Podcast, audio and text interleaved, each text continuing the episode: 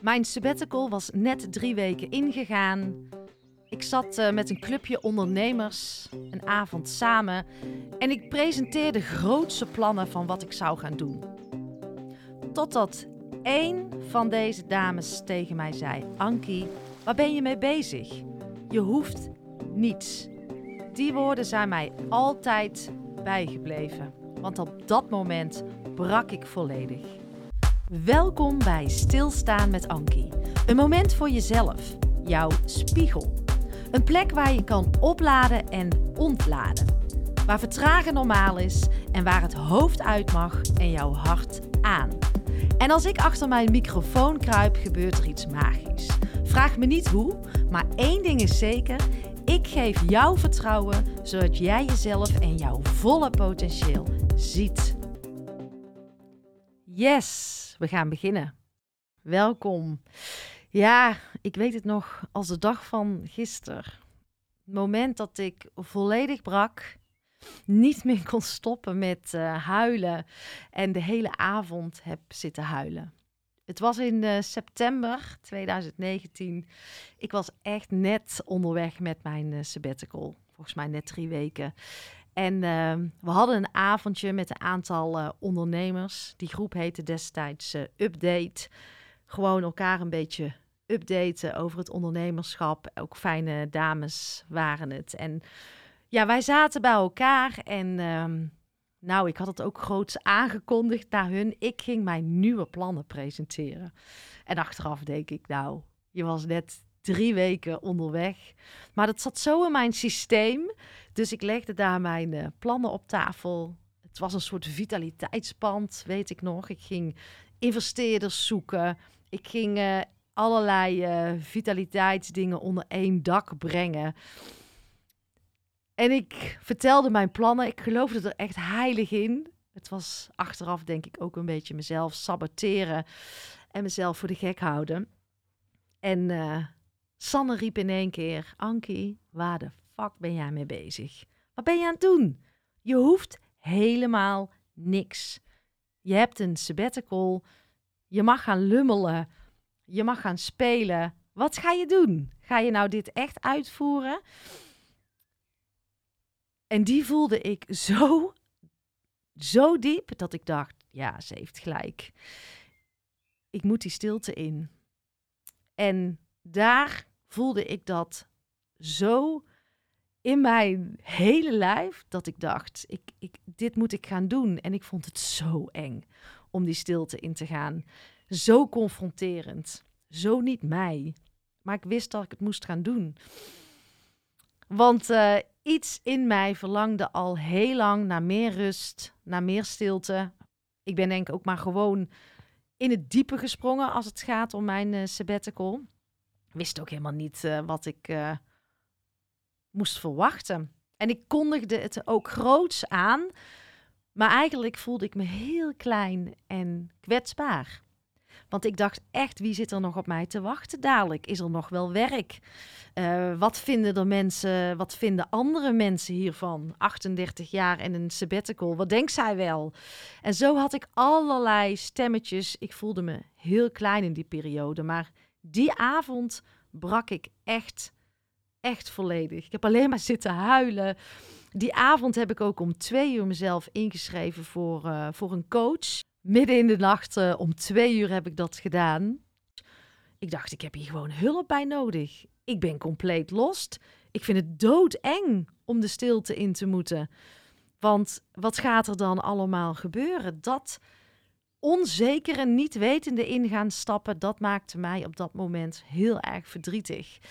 Achteraf het allergrootste cadeau wat ik me heb gegeven. En ja, soms krijg ik ook wel terug van, oh, je zit nu zo lekker in je vel en het gaat zo fijn.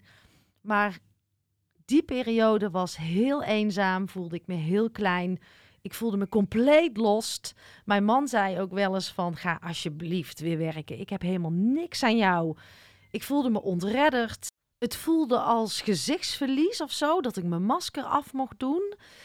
Oh, er kwam zoveel door me heen. En laatst zei een vriendin van mij ook van... Ank, was ik er eigenlijk destijds wel voor jou? Nou, ik, ik denk dat ik dit ook best wel alleen heb gedaan. Ik heb natuurlijk ook wel een, uh, een coach gevraagd. Maar het was ook echt een intern eigen proces. En ik geloof ook wel dat we veel meer die weg naar binnen moeten maken en dat we daar hulp bij kunnen vragen. Maar het is ook jezelf leren dragen. En ik heb veel dingen ook alleen gedaan. Ja, ik had er ook heel veel tijd voor, maar uh, je mag alleen naar binnen gaan. Je moet alleen gaan wandelen en over je eigen dingen gaan nadenken. Maar ik denk dat het juist de bedoeling was dat ik de houvast in mezelf zou gaan vinden en ontdekken. Maar het voelde soms wel emotioneel eenzaam. Ik was in de war. Het voelde als chaos. En ik vertel dit omdat ik zeker weet dat meer mensen dit hebben. En misschien vind jij het ook lastig om stil te staan. En ben je ook geneigd om steeds maar door te gaan. Want stilstaan is echt niet zo eenvoudig. En juist als je dus in die onwennigheid komt, in die chaos, in die onrust, eigenlijk is dat het teken dat je dan op de goede weg zit, omdat je daar doorheen mag. En dat proces kan je niet buiten jezelf zoeken. Dat houvast kan je niet bij een ander vinden. Daar zul jij doorheen moeten. Zelf die stilte aangaan, die stilte leren aankijken, die stilte leren omarmen. Maar het is doodseng. Ik vond het echt ik vond het, ik vond het eigenlijk een van de grootste en moeilijkste opgaven die ik heb gedaan, mijn sabbatical. En dat zegt toch eigenlijk wel hoe ver zijn wij van dat stukje stilte in onszelf? Hoe ver zijn we daar vandaan geraakt? En uh, vanochtend belde mij iemand en ze zei: Ankie, gaat goed met jou, hè? Je voelt je goed, je voelt je fijn, je zit lekker in je vel. En dat is natuurlijk ook fijn om te horen. Dat klopt ook helemaal. En uh, ja, dat is natuurlijk ook wel eens anders geweest.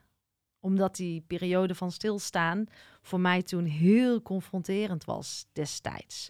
Ik heb echt heel veel pijn gevoeld en, en verdriet. Maar um, ja, door daar doorheen te gaan, is het veel groter en veel mooier geworden.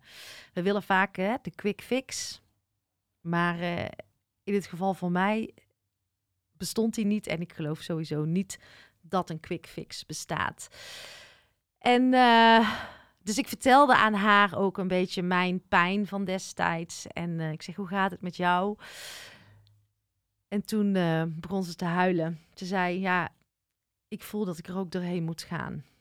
Ik kan niet meer wegkijken. Ik kan uh, geen plannen meer aannemen. Ik kan het niet meer vullen ik moet ook die stilte in. Dus ja, ik kreeg op dat moment zo'n kippenvel in mijn hele lijf, omdat ik voelde dat die zo waar was. En dat zij um, het moment ervaarde wat ik ervaarde op die avond in september, dat ik ook volledig brak. Om het te gaan toegeven aan jezelf dat je er doorheen mag gaan.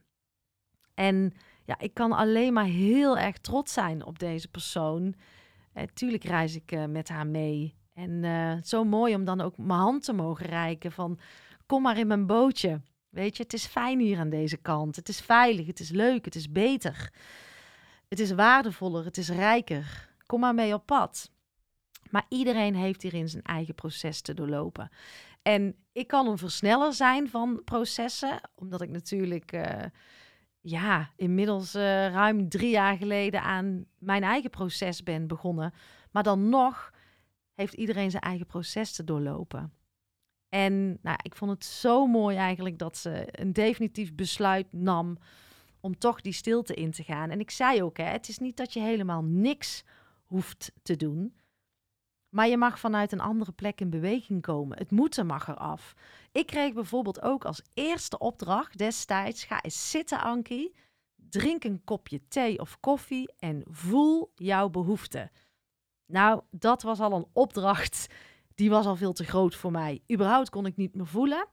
Uh, ik dacht, behoeftes voelen. Wat, waar heb jij het over? Ik zat alleen maar in mijn hoofd. En nou ja, daar zal vast niks uh, naar boven komen. Ik had er ook allerlei oordelen op. Maar het was de mooiste opdracht uh, die ik kreeg. Want ik leerde weer te voelen. En vaak ook op de momenten dat we dus juist onrustig worden van die stilte, dan willen we er ook van weg. Dan zeggen we ook, ga maar weer door. En ehm, maken we onszelf wijs dat we geen stilzitters zijn.